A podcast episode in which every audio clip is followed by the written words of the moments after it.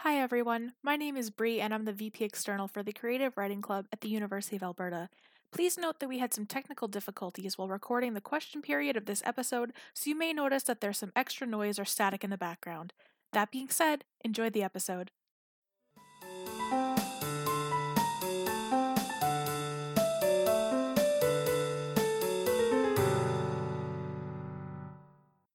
Let's give a big warm welcome to our guest Nisha Patel. If you don't um, don't know who she is, she is Edmonton's poet laureate and Grand Slam champion, Canadian Slam champion. Uh, yeah, the 2019. Yeah. One every year. Awesome. I won the 2019, uh, 2019 Canadian Slam. Yeah. Well, thank you for coming so much. I know you your time is very precious and all that. So we're very so we're very thankful you were able to make it and come to talk to us today. So I did kind of want to start with a few questions, um, of course, and then of course you can take them ever which way you which way you wish to. But kind of one of the burning questions that I've had on my mind is when did you start creating poetry and what sort of inspired you to get into that get into that route of um, creativity? Yeah, it's uh it's a question that I get asked a lot um, because I didn't really take, I think, the usual route of like mm-hmm. starting very young and then doing courses or anything like that. So, like I mentioned uh, earlier, this is my first time in my life taking university courses in writing, and I'm doing it kind of in an unofficial capacity. And so, I started writing poetry and performing it a little bit in 2014, but mostly in 2015. So, I've been doing it now. Uh, for for about five or six years, um, but I switched over to kind of doing art and art related jobs full time in 2018. So it was quite quite a ways after that uh, that I decided to kind of transition to an artistic career.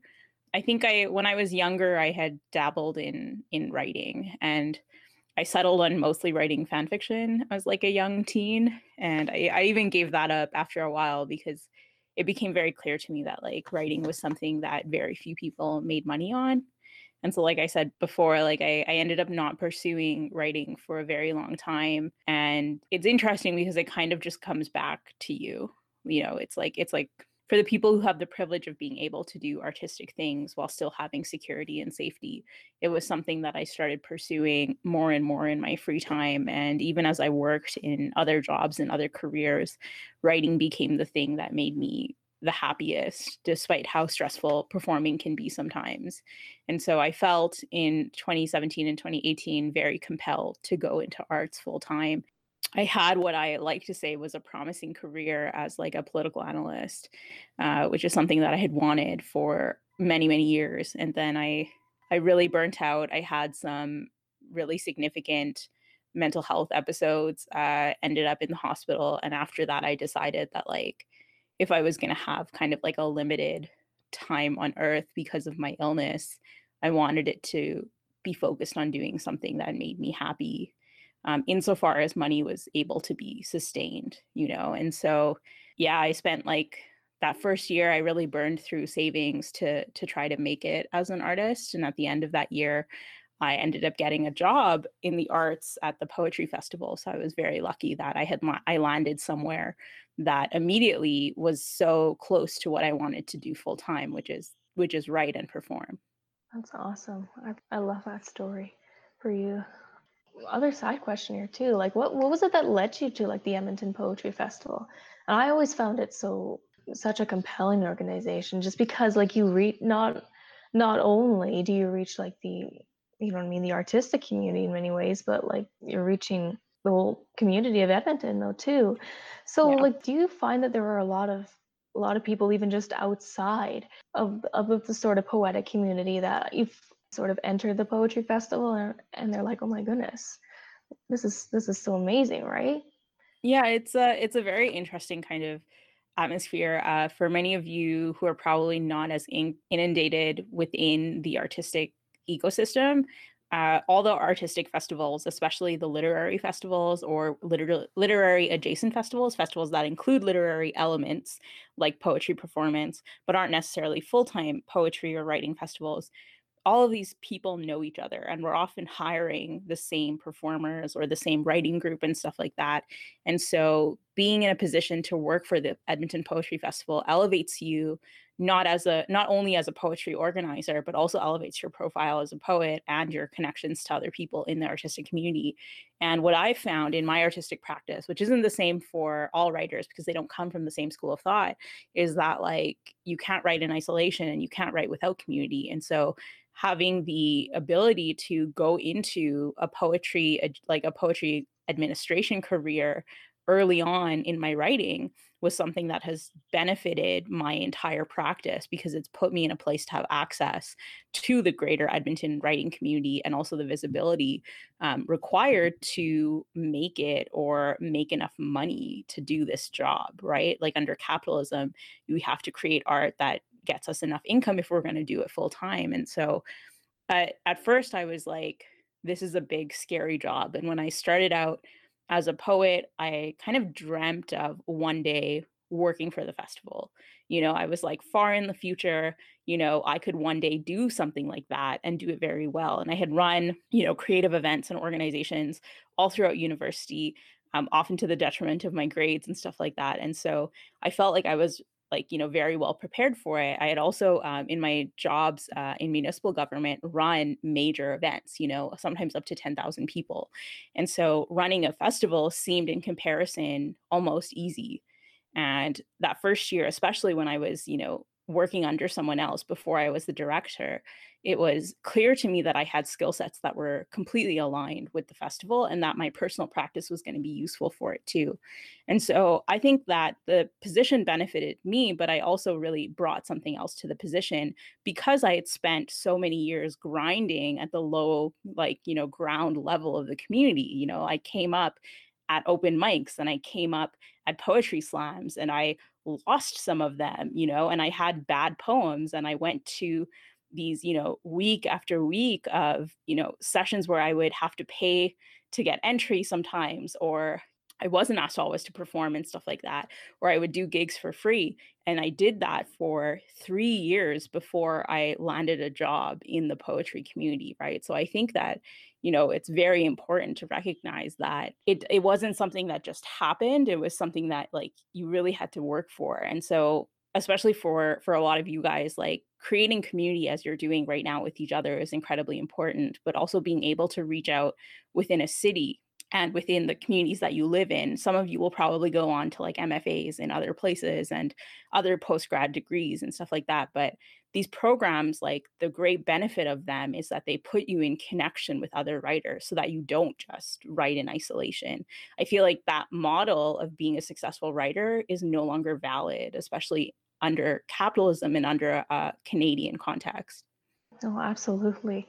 Um, even i guess even that's that's definitely the philosophy of the creative writing club here is that you know what i mean you it, it becomes a difficult process to improve yourself even just as a writer if you don't if you even don't have anybody that is even around to even either support or critique your work mm-hmm. right and make it's it make important. it better. yeah yeah it's very important because um, one of the one of the big myths one of the big like things that i want to break down is like this idea that having other people in competition with you is harmful to your success when in reality it is other writers and other artists who are going to get you the most writing opportunities the most gigs the most connections to well-paid work you know and being in competition with one another um, in ways that spur your own growth is going to allow you to grow as a writer in ways that you can't do within just a classroom you know and i think that's like a very important element of community that we hold each other accountable to our own success.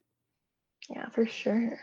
Yeah so like you've definitely like participated in a lot of slam contests. I mean you're the slam cha- you're the slam champion for all we know. So i kind of wanted to ask what is your relationship to spoken word or, or slam poetry compared to as opposed to writing down your poetry? Mm-hmm. so like all my poetry still has existence somewhere on my computer or in a notebook or something like that. Mm-hmm. Um, and a lot of my spoken, like all my spoken word is something that starts out um, as a conversation or as an idea on a page. I'm trying to adopt the title of just poet, not spoken word poet or uh, slam poet. I really hate slam poet because I spend more time just doing spoken word and performing than I do in a slam. Right? right. You know, slams are just like a such such a small part of the whole picture of what it's like to be an artist. Um, and I don't say this to like make anyone feel bad. It's just for me personally, it is an mm-hmm. ongoing understanding of myself. Like, what do I look like to myself? And so for me, it's really important to recognize that, like, spoken word as an art form in the way that it exists now comes from a Black tradition of oral storytelling. And that storytelling tradition requires us to pay, you know, to do, to have due respect for those origins. And so it is different from what we do on the page sometimes, especially stuff that comes out of st- places like creative writing. It's its own distinct form of storytelling um, in the fact that it really commits itself to the oral aspect of of it the drama of a poem right? The performance of a poem. And as soon as you accept that it is its own kind of beast you can commit to the refinement of that art form.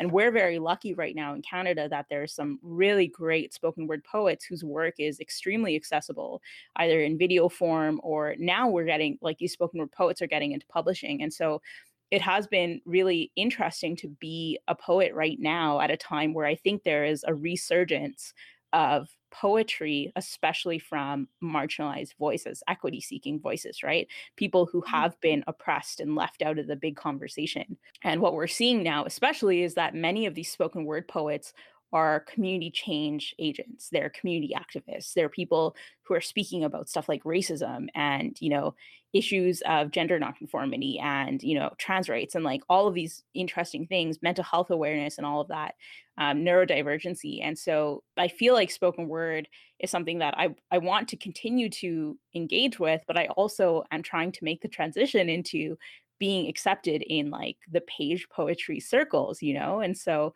pursuing actual publishing and not just like video production is something that I've tried to wrap my head around a little bit more. And so I feel like I'm coming at it a little bit backwards, where I built up a reputation as a spoken word poet first, and then after the fact decided to pursue publishing. But for a lot of us as spoken word poets who didn't come up in like academia, we don't have access to publishing, and we don't even know about it early on in our careers because people don't consider our art form something that can be on the page. And what I'm finding is that with a very good editor, any poem on the page can come to life on stage. Absolutely. Um, so like when it comes to sort of the opportunities and connections that you've been lucky enough to make um, in your career as a poet so far, what would you really say were like the like besides the Edmonton um, Poetry Festival, what would you really say what kinds of opportunities were the ones that really helped you, really helped you discover the poetry community and helped you to really sort of solidify your own personal style? Yeah, I think it's it's interesting because if you want to be a good writer at poetry, you have to read really avidly. And if you want to be a good community engager and performer, you have to perform and go to events. And so, not just like show up for the 10 minutes in which you're at a gig or you're doing the reading and then leave, but it's actually the important part is like showing up and talking to organizers to be in a green room with other people who are performing to stay after the event is over and talk to people in the audience you know um, to sell merchandise and stuff like that. All of these form touch points within the community that allows poetry to come to life in a human body right? Your body or in other people's bodies. Um, and that human connection is what cements your reputation as an artist and allows you to continue to create in a way that pushes what your authenticity and authentic voice actually is, right? You get to know yourself better once you are able to talk about your own work.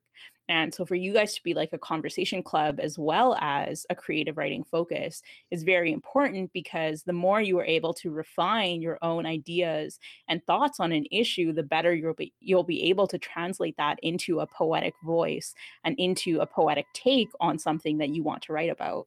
Yeah, I find that's I find that such a such a cool thing, right? Because I feel like when we read a lot of poetry, right, especially if you're reading some of the older greats that are on that are published out there, right, you definitely certainly sense that the poet has a very internal internal sort of um, perspective on things, right? Yeah. Especially since it's their own for, sort of feelings, their own sort of experiences.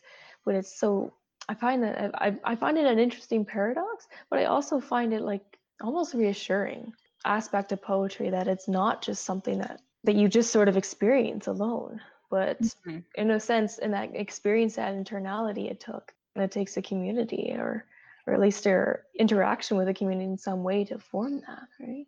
You do have to at the end of the day you write the poem alone right? Like at, you have to be the mediator between your thoughts and the page and mm-hmm. that's really important to recognize that poetry can be a very solitary poetry writing can be a very solitary activity and there's loneliness that comes with that um, so i do feel um, a little bit of sympathy for these poets who have a very internal process and then put books out in the world out into the world and never have a chance to talk to people about what they were doing but also some of them you know fuck those guys some of them like didn't think they have to mm. right like old white men who publish book after book of poetry and expect people to buy it without them ever having to do stuff like PR or interviews or you know talk to their readers or who hold up things like appropriation in their writing and don't give a shit about like what what people feel about that or how opinions have changed on that.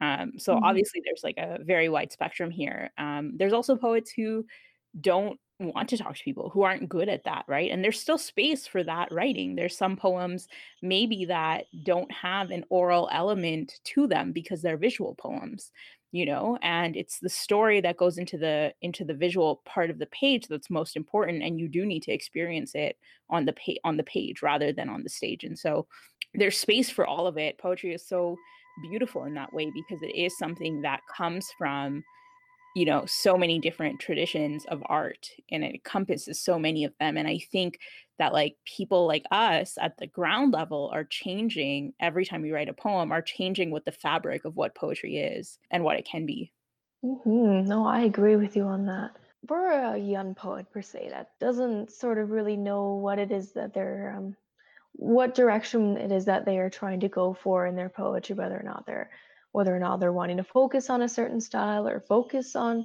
a certain level of reach in their career and all that. What, what would be the best advice that you could give to poets that are trying to establish that sense of footing in their in their writing and in their community?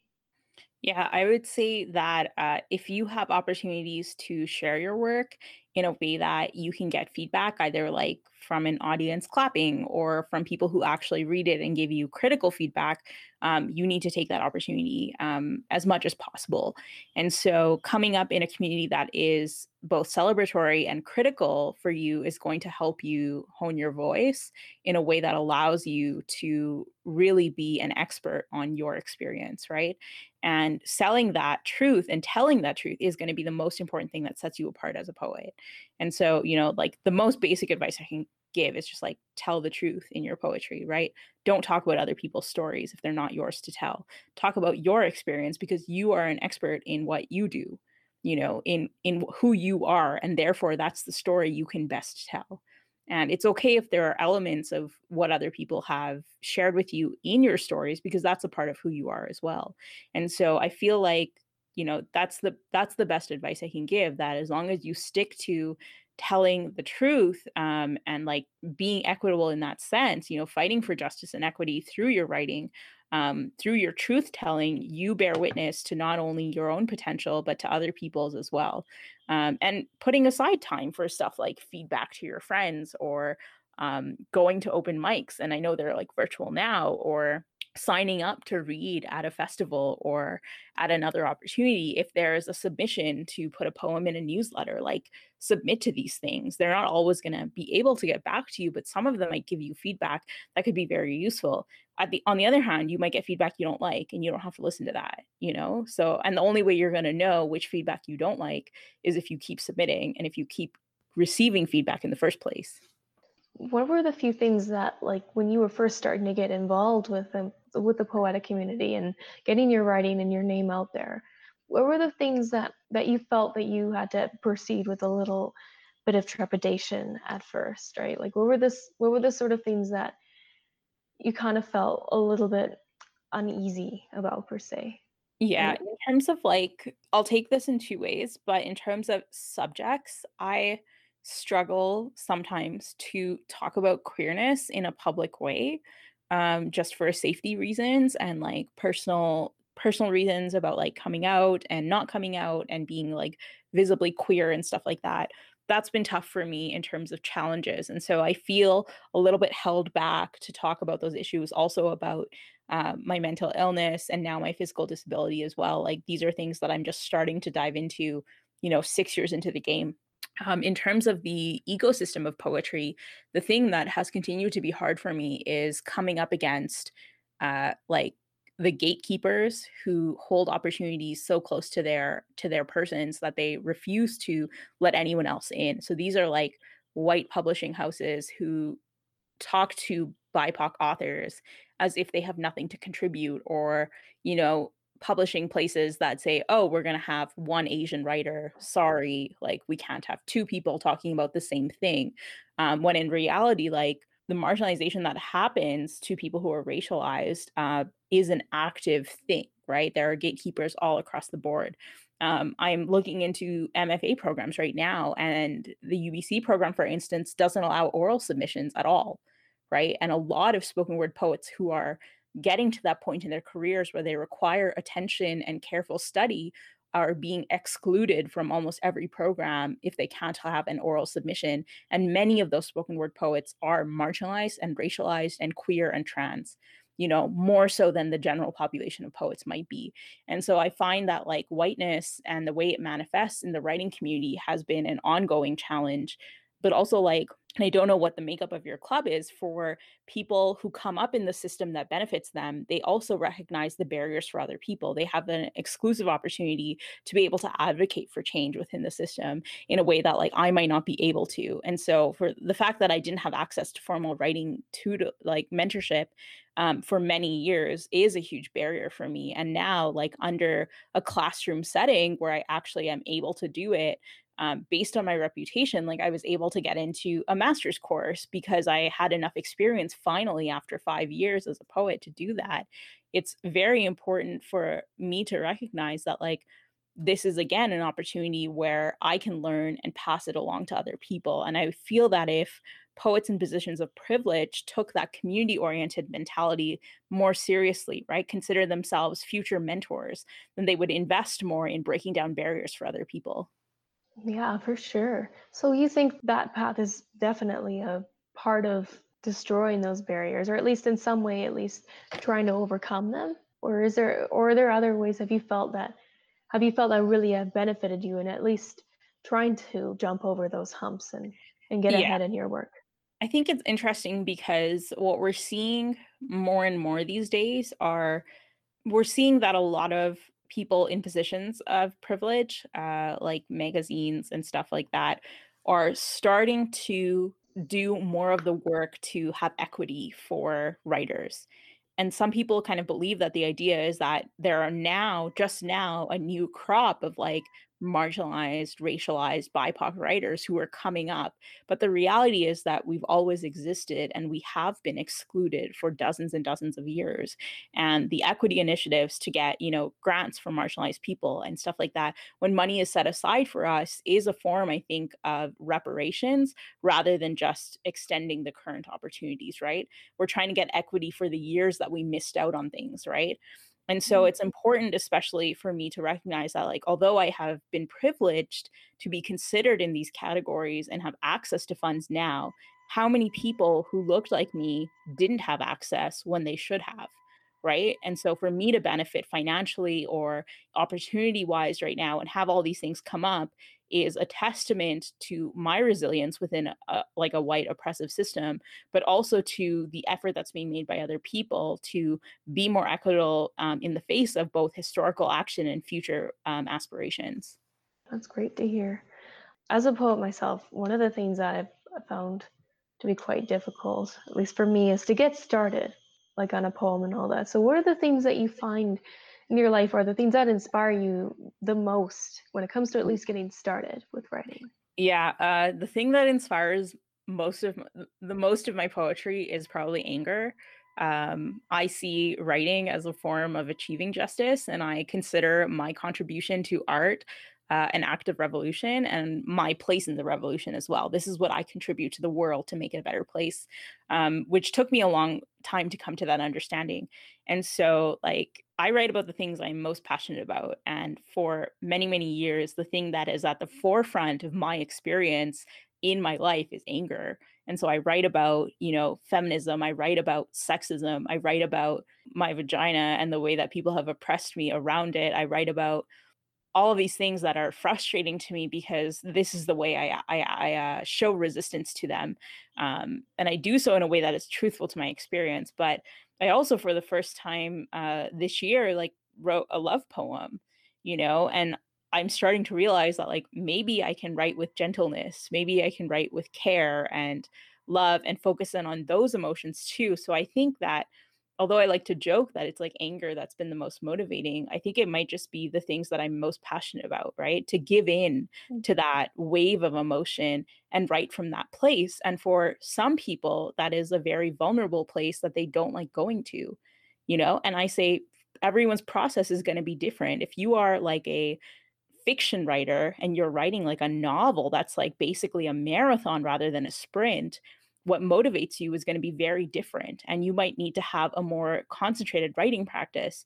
I on the other hand can have sit down at a desk 5 days in a row and have nothing to add to a poem and then have all the inspiration on saturday whereas someone who's writing a book might sit down and do two pages a day every day for a year.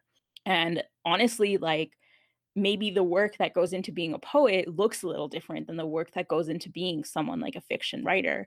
Um, but all of it comes down to like what is my life? What have i experienced in my life that informs informs who i am and my values and how can i write about them in a way that helps other people or that helps me clarify my own role in the world?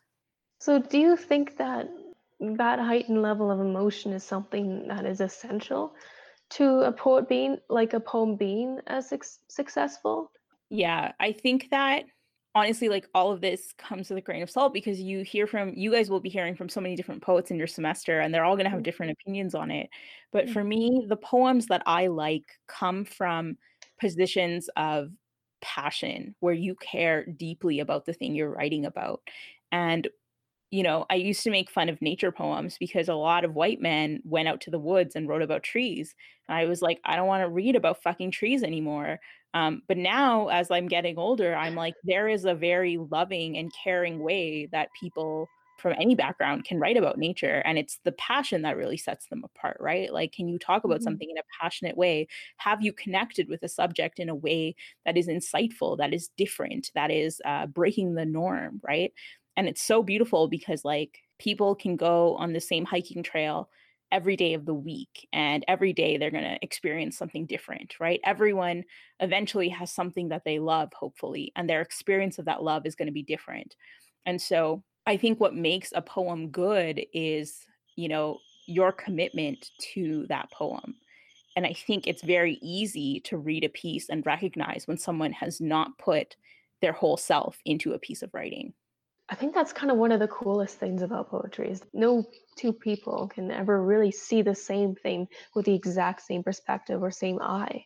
At least from what I've encountered. One thing I do want to ask in terms of like being like considering yourself as unique as a poet. I mean, we we come across so many sources of poetry and we absorb some things, we take some we take some things and bring them into our own experiences and all that. So what was the what was the thing about um, reading poetry that made you made you realize how important your voice, your unique voice was? I find that really good poetry inspires other people. And so I have to read a lot of really great poetry sometimes, especially when I'm stuck about a subject. Um, reading about it in someone else's poems allows me to have, you know, a buildup of ideas. It's the same as being able to have a conversation around a topic the, and that would inspire me. Poetry on the page is a way for me to have to converse with the poet i wouldn't have access to. And like i don't know if anyone saw but the cbc poetry prize long list just came out and i was a judge for that long list. So i uh, read about 600 poems to make the top we submitted like a top 20 i believe. And so that was also like an incredibly interesting experience because from this perspective of a juror, it was very clear to me who was intimately aware of their subject, right? Whether the subject was themselves or their love of something or you know their experience of something and those people who have an intimacy with with themselves are the ones who had the most successful poems you know and many of those picks that i had made you know the top of the long list and that was that was really important for me to see and so like i, I don't know how to stress it enough that like you must read other poetry and you or you must watch other poetry or listen to other poetry listen to the albums and you know take it in um and there's so many things that are poetry right? Rap is poetry music is poetry you know? Take in as much of it as you can as as much as is safe for you um, and allow yourself to give in to something beyond imitation right? So at first you might be like you know, I listened to this thing and I thought of writing this, but it sounds just like the thing I listened to. Um, but in reality, like the more you push that feeling of familiarity with something, the more you uncover your own voice. I definitely agree that you can you can tell when there are certain poems that seem to try to approach things from afar in an intellectual manner and all that. But I've even coming coming back to some of my poems that I've written in my early in my early years, I definitely felt that I took a lot more of an intellectual um, sort of high ground perspective. But I look at it and and the thing is though too is I can feel I can feel the disconnection when I go and go back and read those poems or mm-hmm. when I go back and read some certain poets poets from the greats, right? So yeah, it's definitely a, uh, like the thing about poetry that seems to have the most success and the most and the most effect on people who read them are actually the things that I, at least in my experience, have, have been the things that we've been taught opposite opposite in our um in our schooling years. Yeah, I, I think it's tough because schools of thought change, right? And um, I would encourage like the places where you come up with resistance to an idea, like those are important places to explore uh, for you. And you might be wrong. I might be wrong. And your teacher might be wrong. Any one of us could be wrong in this situation. And so it's important to, you know, understand like what is it that you are resisting in your writing, right? Um, I was questioned in class, like why I write in all lowercase. And I'm like, I have just been doing it for so long that I don't even remember why I started doing it. You know, like I submit most of my poetry in lowercase.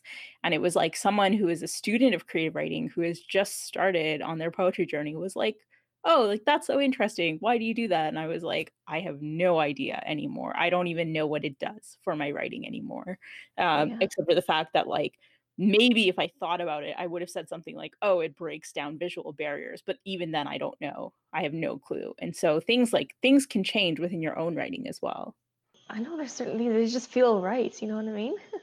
yeah, exactly. It's kind of like, you know, getting into a groove and like, it's interesting because in writing for a course versus writing for commissions like I usually do or writing for my books, it's been very fascinating to be given assignments um, that aren't necessarily all poetry and having to understand how you can have a poetic voice without having to call something poetry. When it comes to working through your poetry and editing your poetry, um, all that, what is the like? What is the thing that you find is most important um, in that revision process? Yeah, so the most important thing for me in revision is to revise out loud. And so this is where you guys having like a club or something comes in really handy because you have an audience that you can share your writing with out loud. So this is literally you have to commit to the process of reciting things in front of people who might not like it, you know. And mm-hmm. I, I know Bree's in the room, and to like see Bree do that the first few times I think last year, where Brie was like, "This is a new piece of writing. I'm going to do it for the first time," and then like having an entire audience applaud you is a feeling that is second to none right? But at the same time, you might go up and your friend might be like, that was a terrible poem, or I didn't understand this part. And it's something that you thought you were coming across really well with. And so um, revision is exactly that, right? It's the it's the refinement of the voice and the refinement of an idea to the point where it inspires empathy in another person to see from your perspective.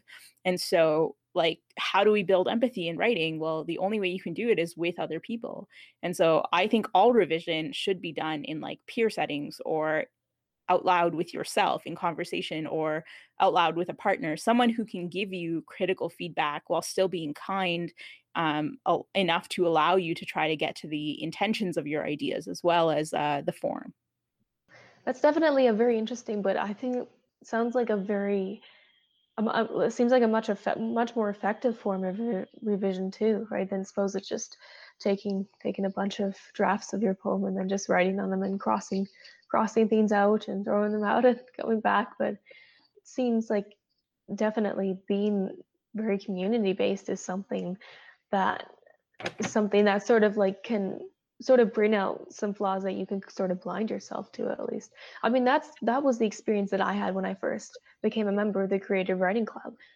there were a lot of things that about my work either like good things i didn't realize or things were, that i could have worked on better but i would have never discovered those if i hadn't joined and became a part of that community. For some people community may be online right? Like many people of maybe your generation and my generation have grown up with the internet and some of us have friends who exist in an online sphere right? And so when i talk about community it can be like an online writing community it can be a forum it can be someone looking at a google doc and leaving you comments right? What i mean when i say revision is like you know it needs to be a conversation you know a hard edit isn't a hard edit it's a interest point right? It's something you for you to investigate um, further. And all of that investigation, either through your writing process or through someone else's eyes, is uh, done with the goal of excavating what the poem is meant to be, right? Because I believe that every poem has a form that it must take um, in a moment in time. And so if you are performing a poem that poem might have a specific form for that stage. And that stage might change in the future, right? If you are submitting a poem to a book or putting it out into the world, that might be the form it takes in that moment. So, how do you uncover what that form is over and over again? More successfully and your success rate will increase the more you do it right the you will get better at revising the more you revise not just a single piece but revision as an act in general that you can learn from yeah, and even just even just certain forms of revision, right? Like one of the things I always found so interesting about like speaking out your poetry and all that is it seems a lot like a lot more of an active form of um of experience with your poetry, right?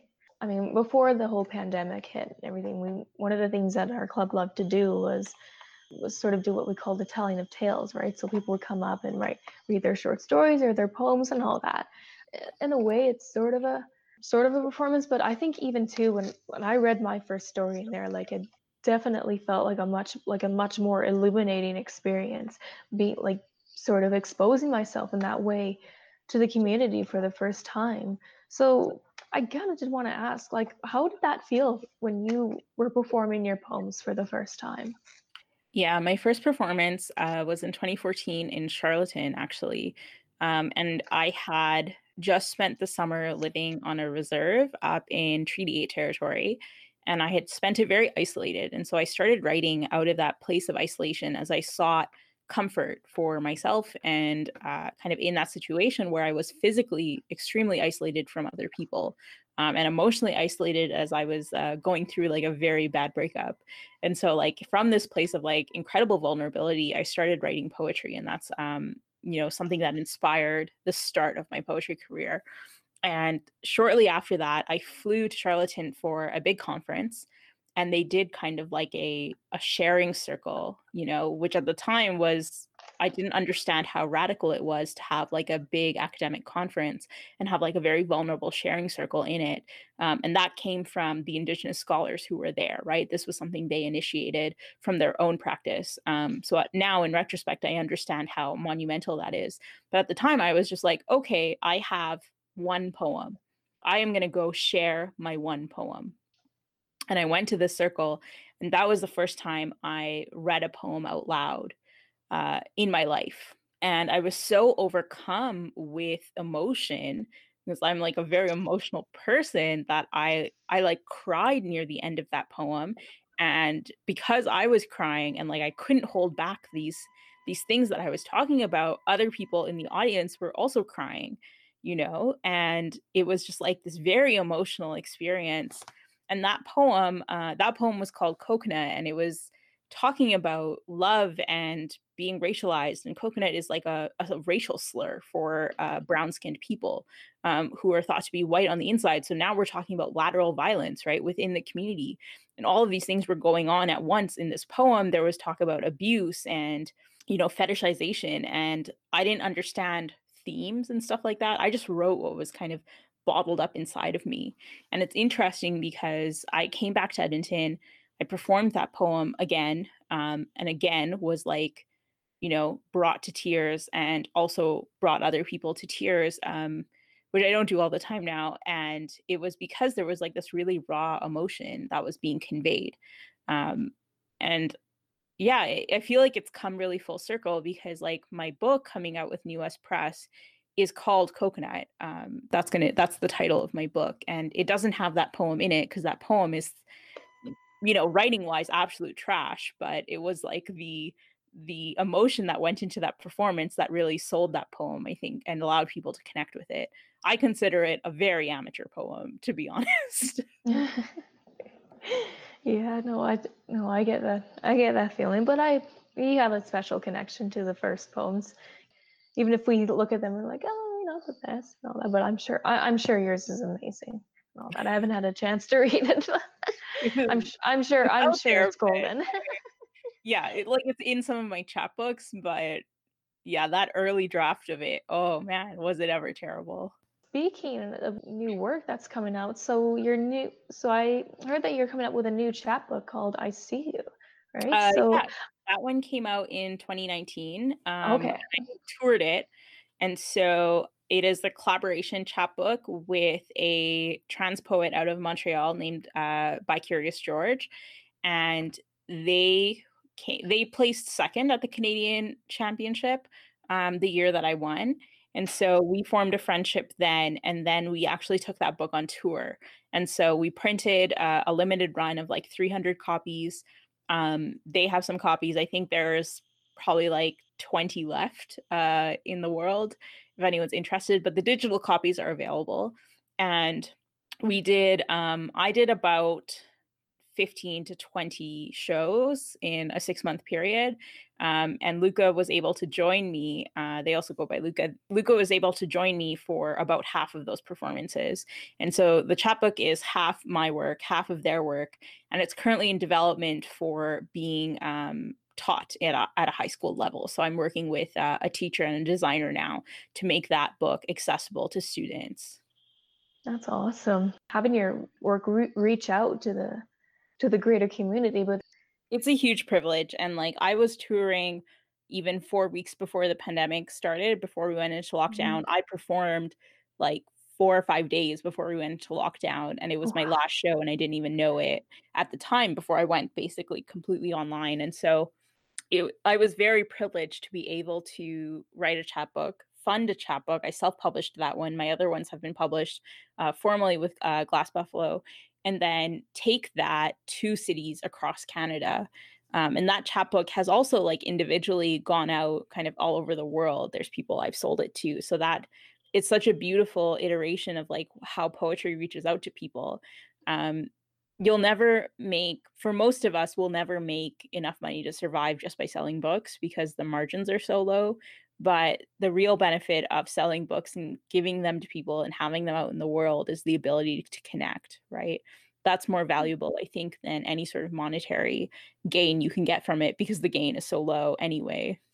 Yeah, no, it's it's definitely hard, right? From at least from what I've I've experienced, right? Even just getting like even getting the first poems and all that published and all that either a lot of it's unfortunate that a lot of a lot of publishing houses often can't afford to pay to pay their writers or at the or it is a very low thing.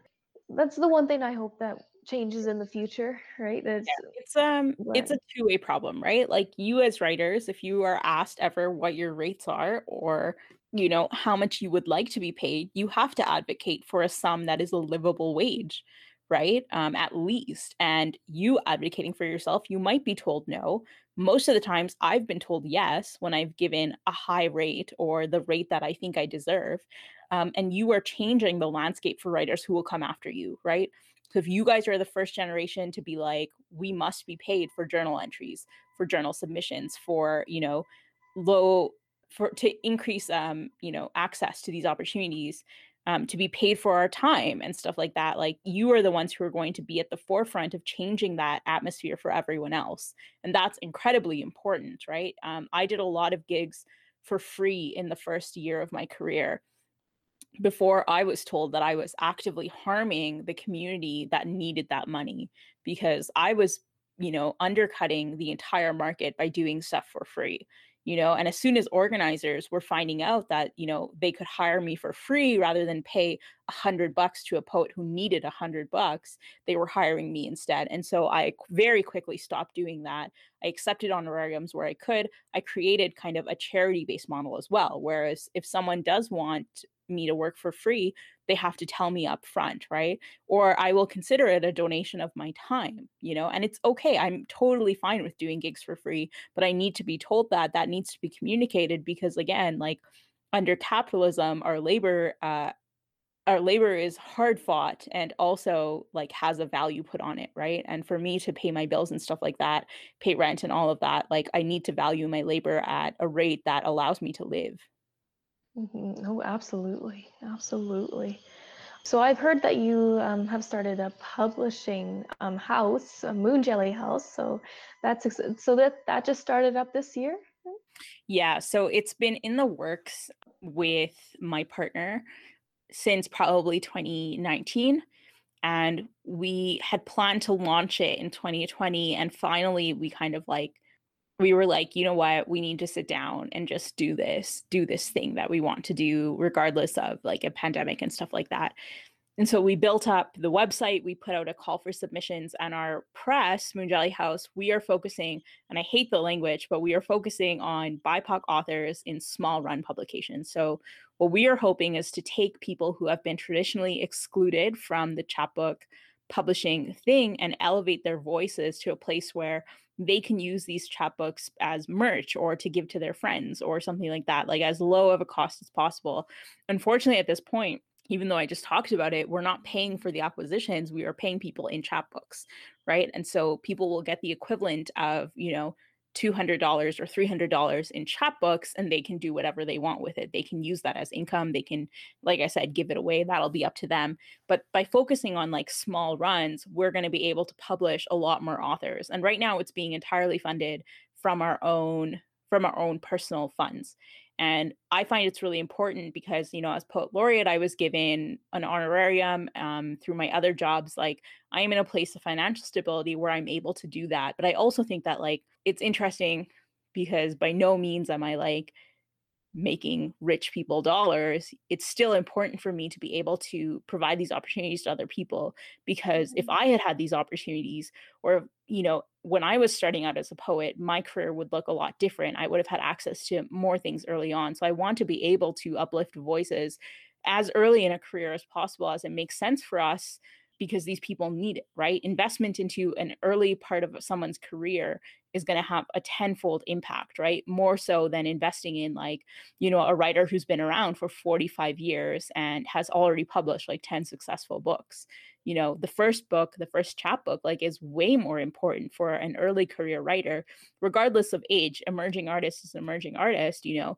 than it would be for someone who's more established yeah no i think that's i think that's awesome that you're doing that considering how white the publishing industry can get sometimes i think it's awesome that you guys have sort of given at least given that opportunity for a, an alternative outlet for people to get the, yeah. get their work published right it's um, interesting um, because like we had a lot of really great submissions.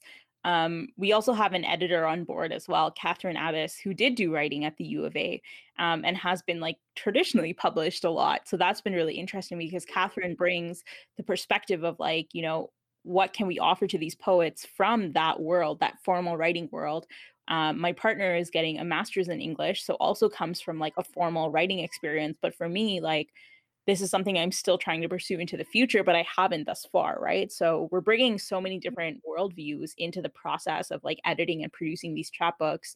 And like we're hoping to fundraise for the production of them um, probably in November. And what's going to come out of that, I think, is really beautiful. So, like, if people could really keep an eye out for that, I think like these artists who we've picked, like, they're just phenomenal, you know, and like we get we like we don't make money off of this venture obviously. Maybe one day many many years in the future i will make money off selling a book for once in my life. But for us right now like this is definitely a passion project because we like we want to support these authors we love these authors. We wanted to publish two chapbooks a year. We actually are publishing eight because we just oh, couldn't wow. say no. Like we absolutely couldn't say no to some of the authors who submitted to our publishing house. So we're going to keep these opportunities open um, insofar as like my partner and i have money to fund chapbooks we will continue to produce, produce chapbooks. That's awesome. That's that, that's really cool. Since we're kind of like getting close to the one hour here i was hoping maybe if anybody of you um, had any questions for nisha feel free to pop them in the chat go ahead I'll, we'll get um get nisha to answer them and all that what is your favorite poem to perform and why?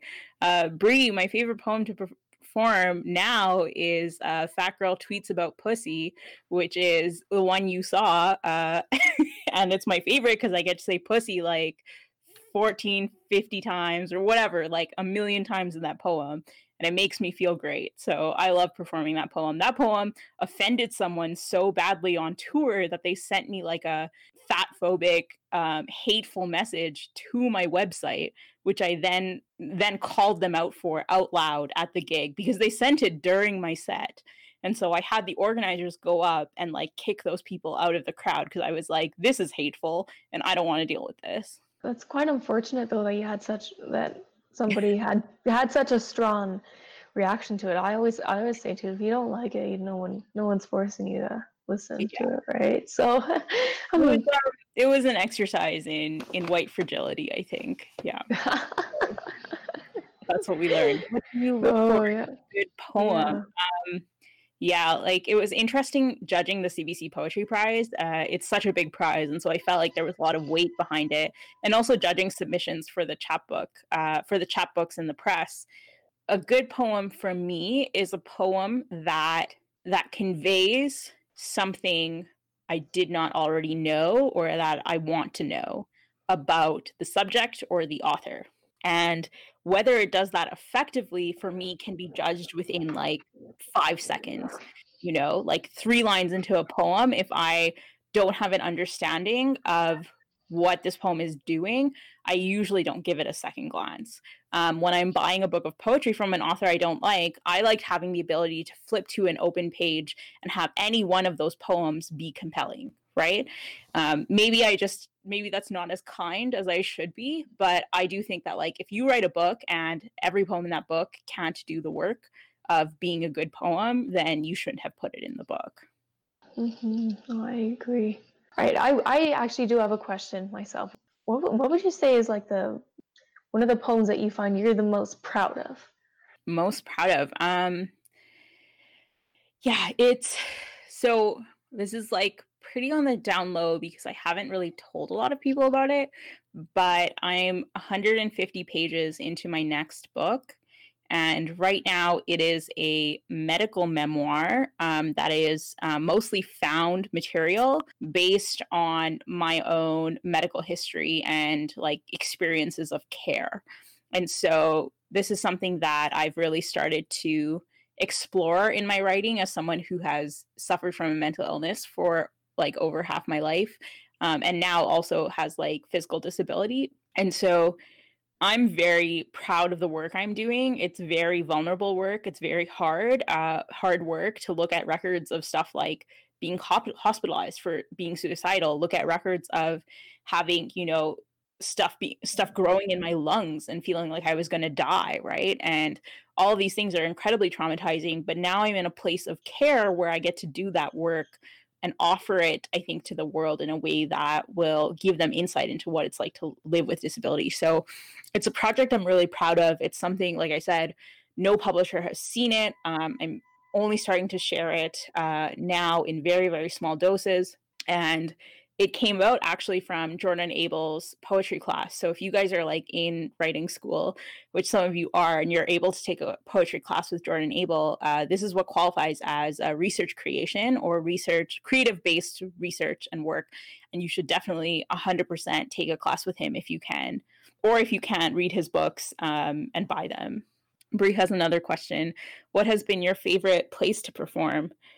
I don't want to sound like like a yuppie or something. Like I don't want to sound super privileged, but I am when I answer this. But my favorite place to perform ever was during my first tour. Um, I went to Europe um, and it was like 2017 like before i became a full-time artist even and i went on this like fuck it tour to europe where i was like so fucked up mentally and like i had been in the psych ward and i was like i just i need to get out of edmonton.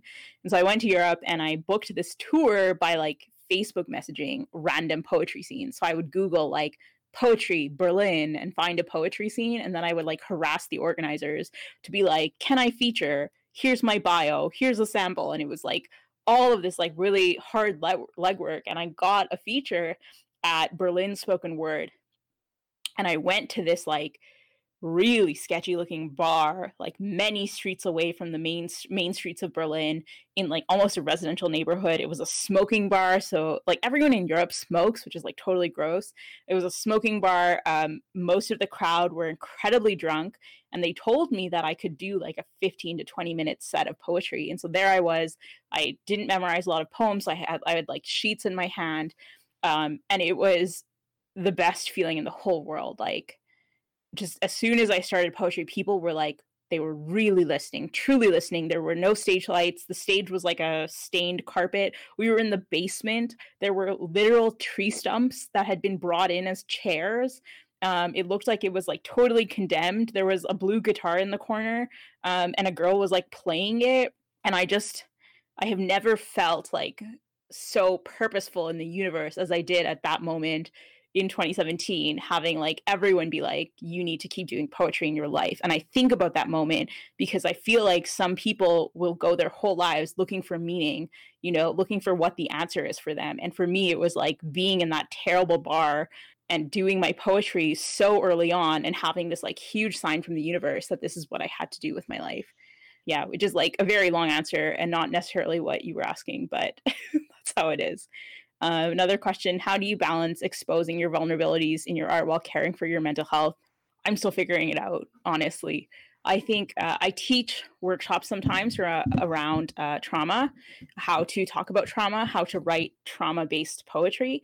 And what I can tell you is just that, like, if you cannot access care and exhibit care towards yourself in the same way you would exhibit care to someone else who is suffering from the same conditions as you are, um, then you are not necessarily ready to talk about trauma.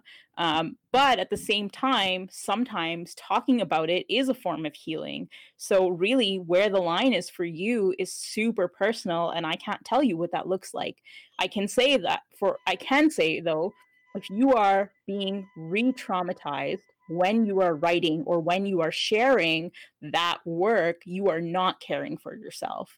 And by re-traumatizing an audience or re-traumatizing yourself you are harming yourself and harming your practice more than you are helping it I, I definitely agree especially since there's lots of since there can be sometimes a lot of emotion involved with the writing process and if you don't know at least in my experience how to keep those emotions in check then sometimes sometimes it can be more of a harm than a than mm-hmm. than a healer right so yeah one of the earliest things i was um I was taught by, I think, my third therapist at the University of Alberta was that, like, sometimes we do things that keep us safe in the moment that will allow us to be safe in the future, but not necessarily um, have like a clear connection, right? So, like, if you're queer and you're living at home and you don't have the money to move out and it would be harmful for you to come out, you are not obligated to come out, right?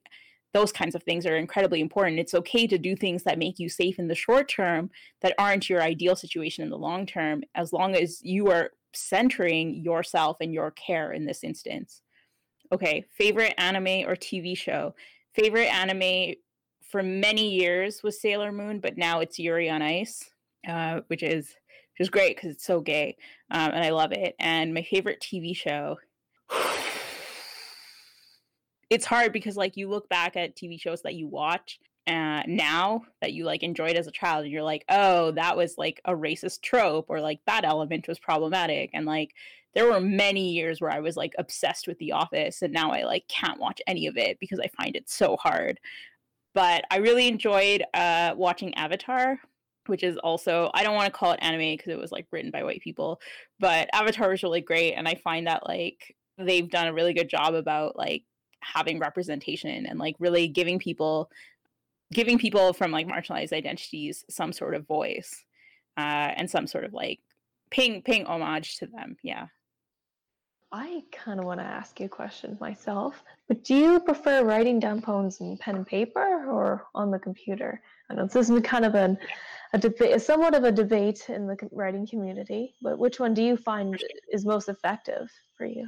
It's it's tough because I don't write poems linearly. Like I don't write a beginning, a middle, and an end. Um, I write all over the place, and sometimes I write in fragments. And for a while, because I was traveling so much, I was writing on airplanes or in cars or in buses and stuff, in notes apps and stuff like that. And so um, in workshops, I like writing on pen and paper. I hate writing on the computer in a workshop. I love being able to sit in a in a circle and be like, I'm going to write in this notebook, and it's going to be really terrible handwriting, and I'm going to do it really quickly. Um, I also write a lot in mind maps because like I don't have a linear thought pattern when I write poems. And so being able to be like, this is an element, that is an element, this is an element, and then later put it together on like a computer. Um, the thing about doing it in a Word document is that you can just go up and down a document. So if you want to write the ending first, you can, and then you just go back to the beginning and you write the beginning.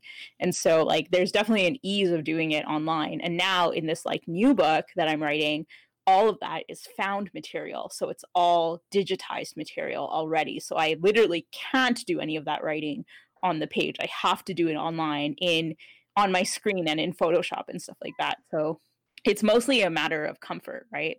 Um, mm-hmm. one of the poems that Don Iveson really likes, um, that I've done a few times for like city council, is a poem I wrote lying down in a notes app in my old bedroom at home in my at my parents' house.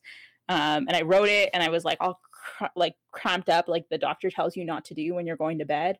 You know, like you're not supposed to have your screen on like that in the dark, stressing your eyes out. And that's how I wrote it. And I wrote it in like 20 minutes because I was like late for a show. So I wrote it really quickly and then I went to the show and performed it. Got one um, here. Any awesome. tips for writing a poetry book? Don't write poetry books, write poems. Um, and if they become books, that's great. If you're doing like project based work or thematic work uh, focus on the on the individual unit right like focus on the poem what each poem needs to be and later you can put it together and uh, having a having a submission most publishers for chapbooks will look for submissions uh, less than 40 pages um, anything bigger than that becomes basically a full manuscript. And so I think now like 60 pages for poetry books is kind of considered the average start, like the bottom line of a manuscript. And that can go up to, you know, 200 pages. Many publishers will ask for between like 10,000 to 20,000 words.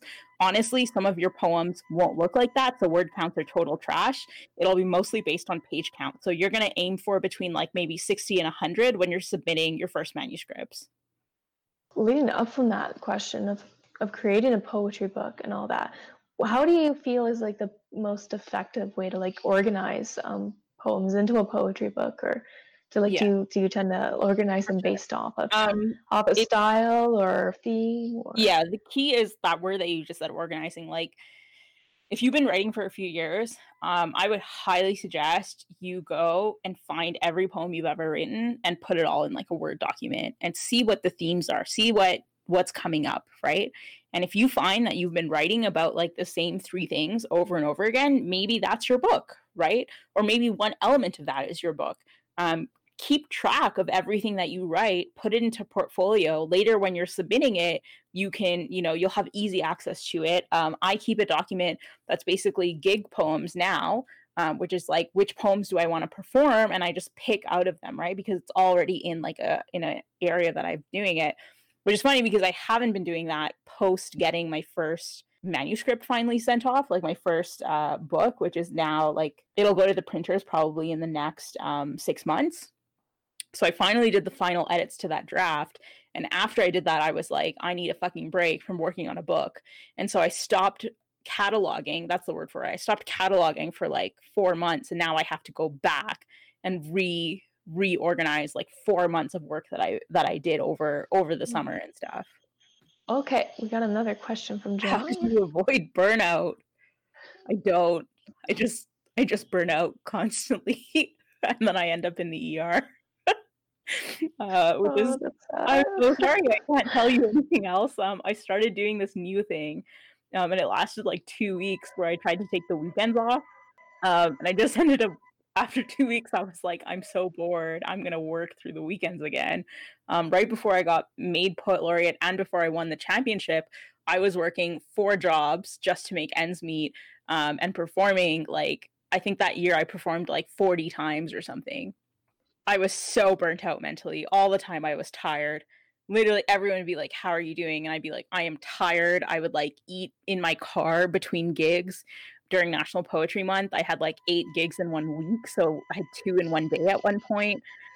Really, really tiring stuff. I would say, like, now as someone who is living with a partner who um, has to cook everything myself and like keep the house clean, which I don't, um, it's very important to center my comfort and my care. And now, especially uh, with physical uh, physical disability, um, if my physical body is not in the shape to write a poem, then I don't write the poem, right? So now, now I have to make sure I do things like eat and check my blood sugar and you know am not feeling faint and um, mentally i'm not anxious and that my mood my mood uh, stabilizing drugs are working that i'm taking them on time. And that's why i'm writing a book about it because managing my health is central to my success as a poet but it has taken me over a decade to be able to reach that point and i'm still burning out all the time.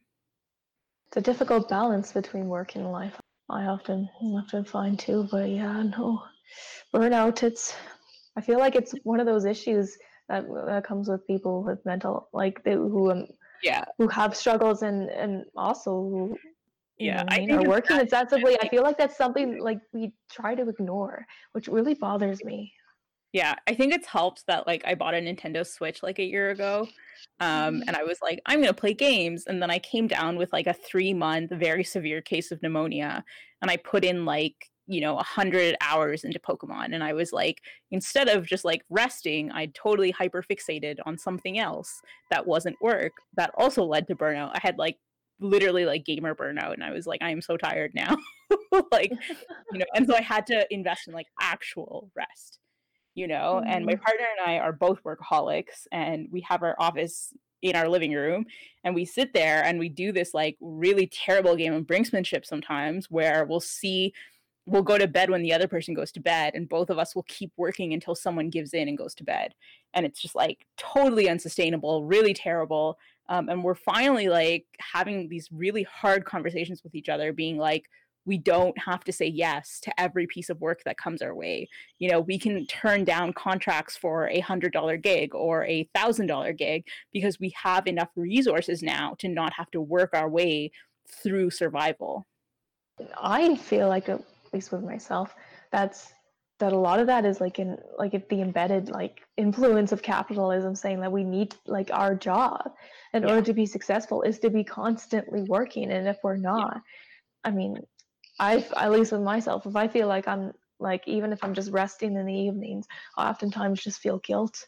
If I'm not working, I'm like, oh, I should be working, shouldn't I? I'm a bad person now. yeah. And it's like, so, I think yeah. it's really important that, like, especially under capitalism, you find out what it is that makes you the most happy. And some of us like work, some of us like what we produce, some of us like writing and painting, and all of that it's still work um, and that you dedicate resources to that thing you like best. And if the thing you like best is watching TV, then you need to make time to be able to do that, right? If the thing you like best is, um, you know, watching sports or participating in things, it's okay if those things aren't your job. You don't have to commercialize every single one of your hobbies like I've done, right? By making writing a career, I turned the thing that I used to turn to from stress into the new stressful thing, right? And I don't think I would recommend it for everyone but at the same time it's like my happy hours are that moment on stage the 10 minutes i'm on stage or the 15 minutes i'm on stage and my unhappy hours are everything beyond that. So like i feel like a cocaine addict you know? Like i'm going for this like very small period where i'm like totally in like a purely happy state of like adrenaline and then everything else kind of works towards how can i continue to do that in a way that makes other people happy as well yeah, but making other people happy. That's the thing doesn't make you happy? But i mean it seems it seems like you've definitely gotten a nice balance but like because obviously you've amalgamated amalgamated a very a very nice audience for yourself and all that which i very much which i very much admire. But um but yeah so do you, i guess that leads me into another question i have. Do you find that you sometimes come in conflict personally and between your the expectations of what sort of your audience or your sort of platform has sort of established itself as and what what you are sort of seeking at the moment?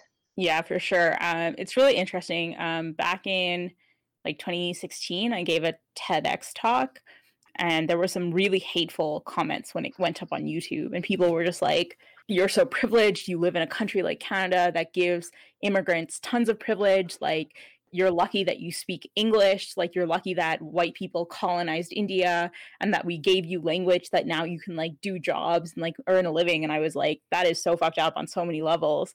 And that kind of stuff happens, right? There's people who really hate some of my work, people who don't support it and that's fine you know um, obviously it's not fine emotionally because i'm like a mm. really fragile person but you have to develop a tolerance for it because the bigger your platform is the higher the chance that someone's not going to like your work but the people who do like it are going to outnumber the people who don't but the most important person who has to like it is you and so mm-hmm. even if the audience who likes it is you within reason like you're not actively harming people you're not being you know you're not appropriating and stuff like that then that's okay if the audience is one. And anything after that one is definitely a benefit. That's some great advice i think.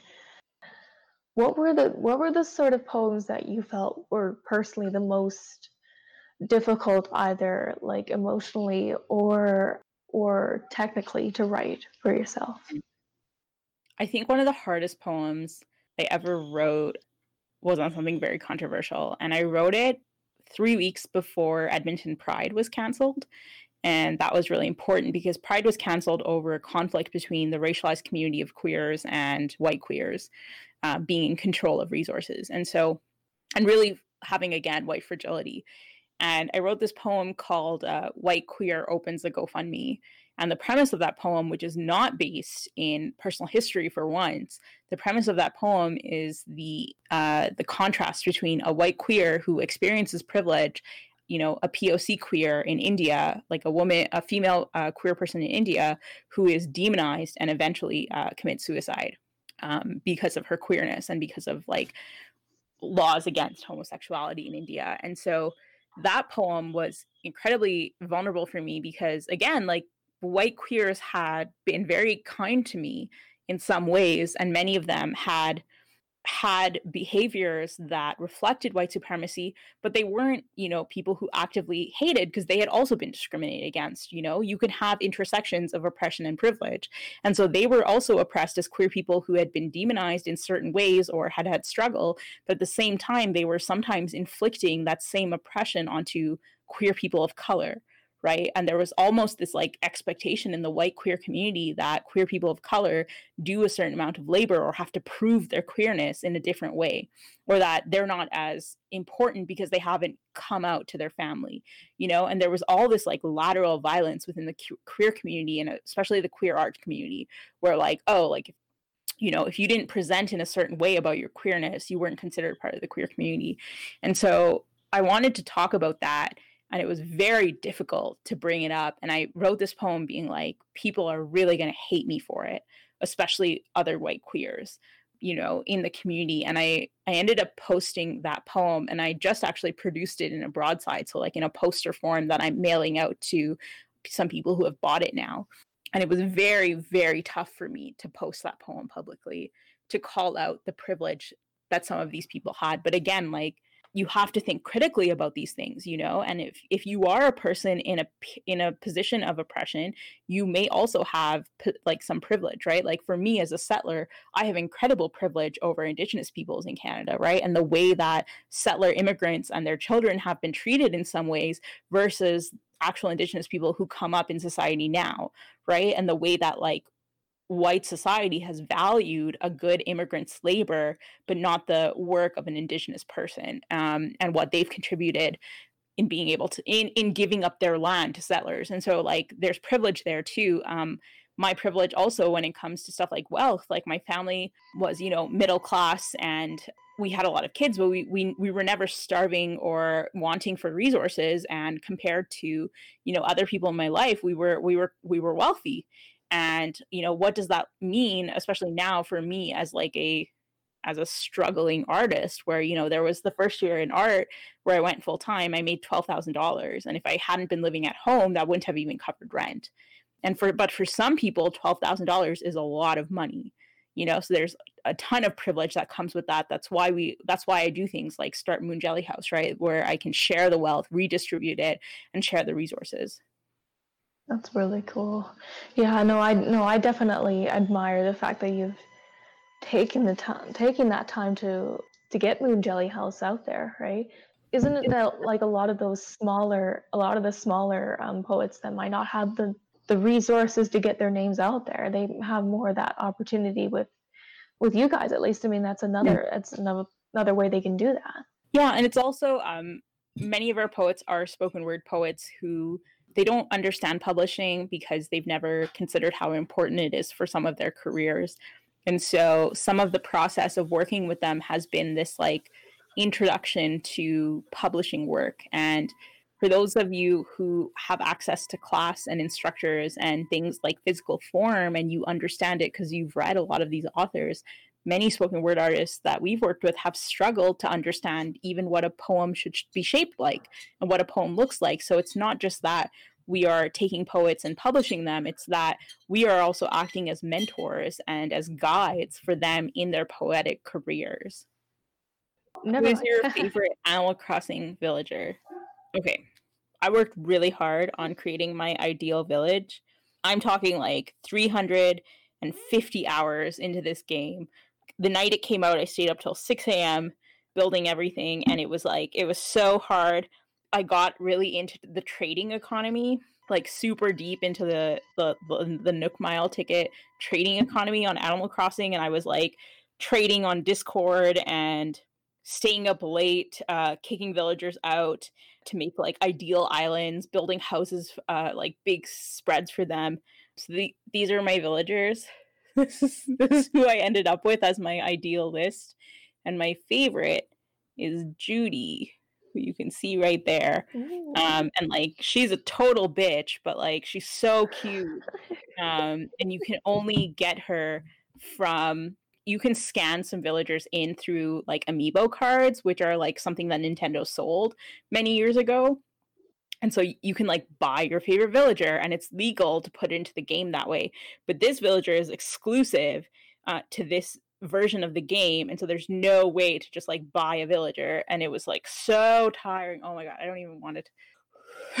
It, took a really long time and then i finally found her on it like in the game and i kept her on my island and now i just give her things and i love her. So yeah going into 2021 and i haven't uh, signed the contract yet for sure but i will most likely like 90% uh, 90% be going on to work as a writer in residence for the epl um, through the region.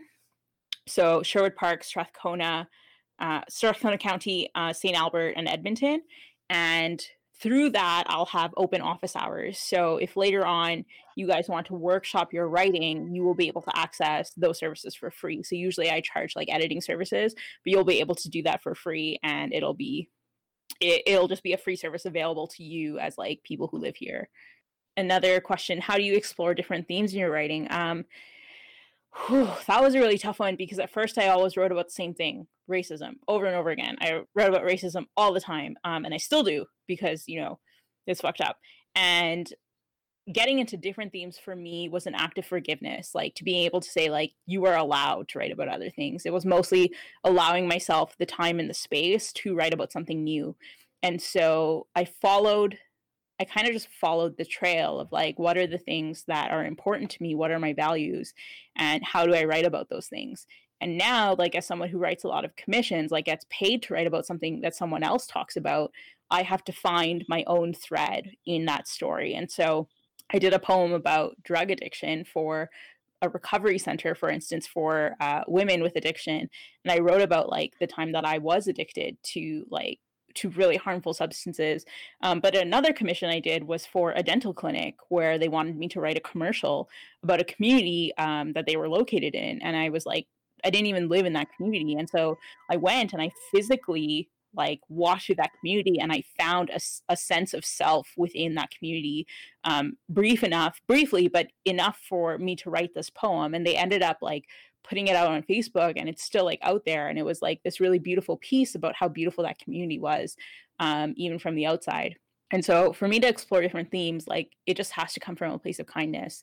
You know, if you're queer or uh, Muslim or coming or Asian, like coming from a different marginalization, you don't have to talk about anything in particular, right? Like you don't have to write a gay poem if you're gay. You don't have to write about you don't have to write about your skin color. You don't have to do these things that other people in your diaspora might tell you you have to do or your community might tell you you have to do. Your poems come from that marginalization because they're a part of you, right? Like my book is still a book of queer poetry because I am queer and I wrote it. You know, I don't have to write a gay poem. It can be a poem about love. It can be a poem about, you know, anything I want it to be. It can still have poems about stuff like going down on a girl, which this book definitely has, but like it's, you know, it doesn't have to be these things. It's who you are that's important. That's another question. Portfolio one of the first grants I ever got as an artist was to write my first manuscript. And they gave me uh, $5,000 to pay my bills essentially so that I could take time off to write. And during that time, I built up the bulk of my portfolio that became my book that's coming out. And so building that portfolio was an act of practice. And so committing yourself to a writing practice was very essential. So being like, I'm going to sit down and try to write a poem every day. Obviously, there was like a ton of problematic stuff that came with that because I personally, with my mental health, couldn't write every day. But instead, what I was doing was I was writing consistently and I was committing to the practice of writing. So, to build up a poetry portfolio, you do have to one, read a lot of poetry, make it part of your practice to read a lot of poetry, and also two, commit to the time to write for it. And so, you can do things like free writes, you can do things like ink sheds. Um, your goal can be that you are going to try to write for five minutes of every day or every week. And you have to set like attainable SMART goals, right? And forgive yourself if you don't get them. And after that year off, uh, where I made like that that $12,000, I had the backbone of my next two years of performances because I had all of these poems that I used in my book and in journal submissions, in my chapbooks. Um, and like I said, it became like the bulk of my manuscript.